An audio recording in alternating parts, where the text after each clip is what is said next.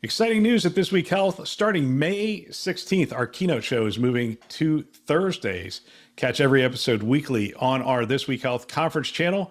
Don't miss conversations with top health system leaders designed to transform healthcare one connection at a time. Subscribe to This Week Health conference and stay updated every Thursday.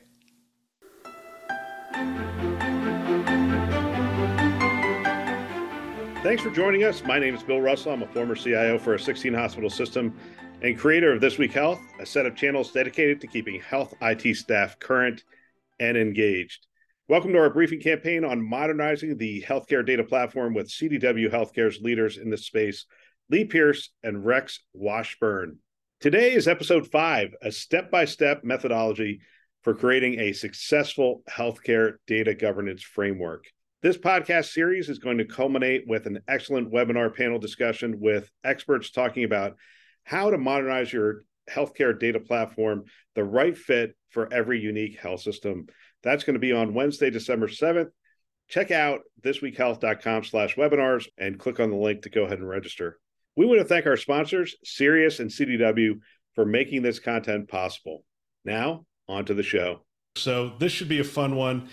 Data governance I've said many times on the show was one of the hardest projects I ever had to do as a CIO. Now, hopefully, this has gotten a little bit easier and better, and uh, we're going to talk to Rex and Lee and bring this home. What does a healthcare data governance framework look like for healthcare? So, maybe I'll start just with across industries the way that we define and approach uh, data governance. I agree that this is a challenging topic, but it's more important than ever that an organization can approach data governance as an enterprise capability. First of all, when we talk about data governance, we like to talk it's it's really people, process and technology. There's as much people and process in data governance as there is probably more than there is about the technology and that's that's critical our definition of data governance really it's a it's about decision rights and accountabilities. That's the people and process part of this. It's a program it's not a project. So it's a program of decision rights and accountabilities to treat data as an asset. And then there are three areas that we talk about in this definition. It includes managing leveraging and protecting data accordingly. And so that's really the definition. You can see it's decision rights and accountabilities to treat data as an asset. So, you know, who's going to do what with the data to treat it as an asset, as well as what needs to be done in order to not just protect it. You're not taking a view of governance being just saying no, you cannot have access to this data. It's just as much about leveraging the data for the outcomes, like we've talked about in previous podcasts. The framework, as you take the next steps, though, beyond the definition, the framework really includes seven areas of data governance or seven pillars of data governance. The first that we talk about is data stewardship. The second is data quality. Third is metadata management. Fourth is master and reference data management. Fifth, data security. Sixth, data privacy. And the seventh is information lifecycle governance. Those seven pillars of data governance really become the framework around the application of principles that will support each each of these areas and pillars support each other in being able to treat data appropriately as an asset. So that's the definition and framework that we usually uh, start with regardless of industry. Rex i'm going to come to you. You, you talked in one of the previous episodes about the core clean data set. And you were saying just just having something as sort of a reference data set that you can bring things in and create those views around. And i want to i want to use that as the example to say okay that sounds pretty complex to do within my organization. Do i really need data governance? What's going to happen if i don't have a good data governance program in place? Absolute armageddon. So you can't have a modern data platform or data fabric or data mesh without data governance. So that, that's one of the things that's really changed within the data landscape that I've seen, the most significant change is we've all come together and said data governance is core DNA for data, right? And it's not just when we look at uh, the pillars, not just looking forward as great we have we have a catalog so now we have a way for stewards to work with the metadata we can start really seeing what we have we have to look backwards because all the healthcare organizations have been doing something to try to solve this problem to date. So that could be I have a desktop BI tool that that I've been producing dashboards with. Where does that data sit on shared drives, on laptops, things like that? So that whole information lifecycle management, data security, those kinds of things, we have to sort of look backwards to what we have done while we sort of charge forward but when I'm just looking at the simplest thing, prior episode, you'd mentioned a dashboard, right, for clinicians. There is no modern data unless the people using that dashboard trust it. I also don't have to boil the ocean to get started with this. I can start with when we think of the quadruple aim, right? What's going to drive the most value there? If maybe that's some data for a dashboard. I can look at that as a data product, which is something else that's sort of changed. Instead of we must build all the marts or the monolithic warehouse, you know, what data do I need to provide this value? Let's build a data product, iterate rapidly over that, focus on quality and completeness of the data. I can then look at what the what the data is feeding into that and then start addressing the specific data quality issues, data data security issues in there. But ultimately, if you don't have governance, you don't have modern data. Armageddon. I, I, I, I like you. You didn't leave uh, any wiggle room there, so people no. have to understand that this is this is pretty pretty data, important. Data Armageddon. well, and it, it comes back to that foundation of trust, right? Yeah. So when you're looking at that data, you have to know you can trust it. And we get this all the time, or I used to get this all the time when you go in front of physicians. Like, where'd you get that number? and you have to be able to step back and say this is where we got this number here's what and then you have to be able to say well which definition of admission uh, are you mm-hmm. using and that because right. so you, you, do have to you do have to be able to to tell that story in yeah. order to build the foundation for trust and the foundation for trust is is everything especially in a clinical setting i want to talk yeah. about stewards for a minute not to i mean look you, you laid out a lot of pillars we could talk about this topic for the next 45 minutes. Yes, we could. and we're going to talk about it for probably another seven or eight minutes.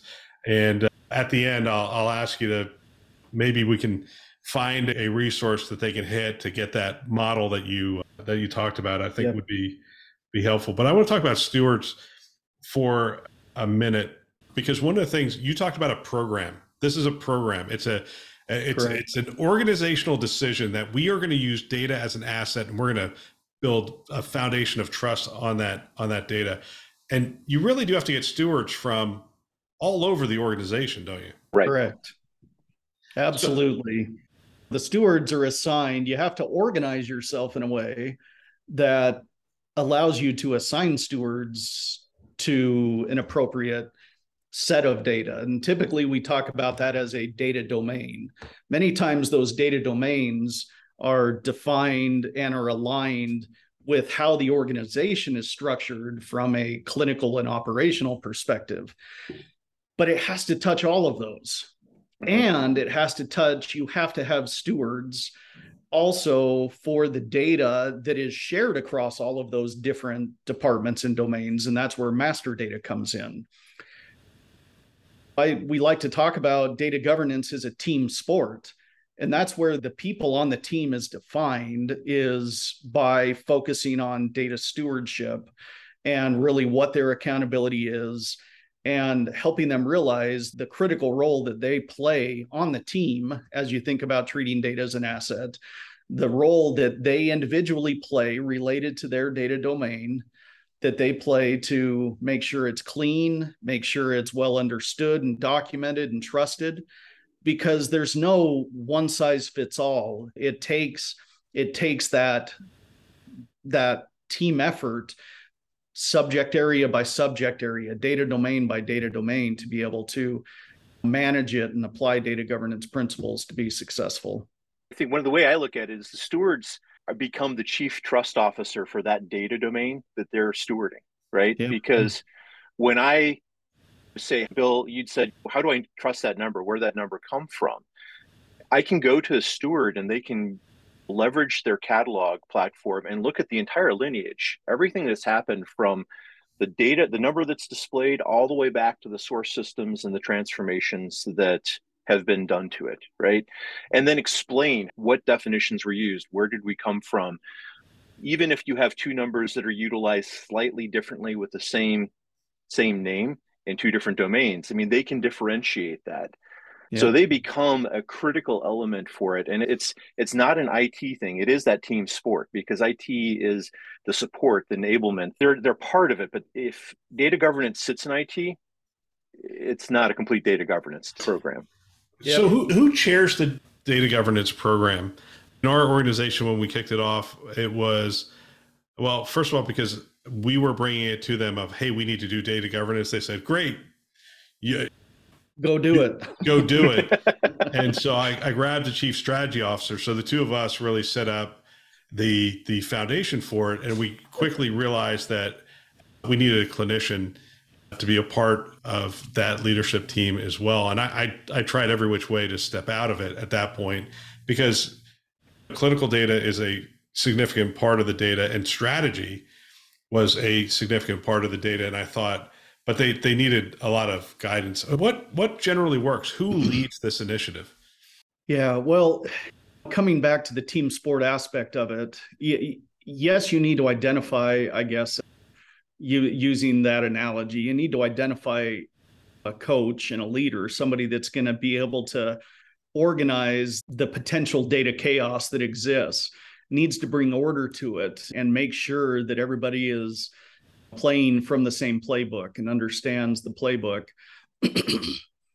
in the in the end, it's not that the IT teams and the technology teams step out of it and are not involved part of the team sport aspect is you have to have technical expertise and you actually have technical data stewards by data domain.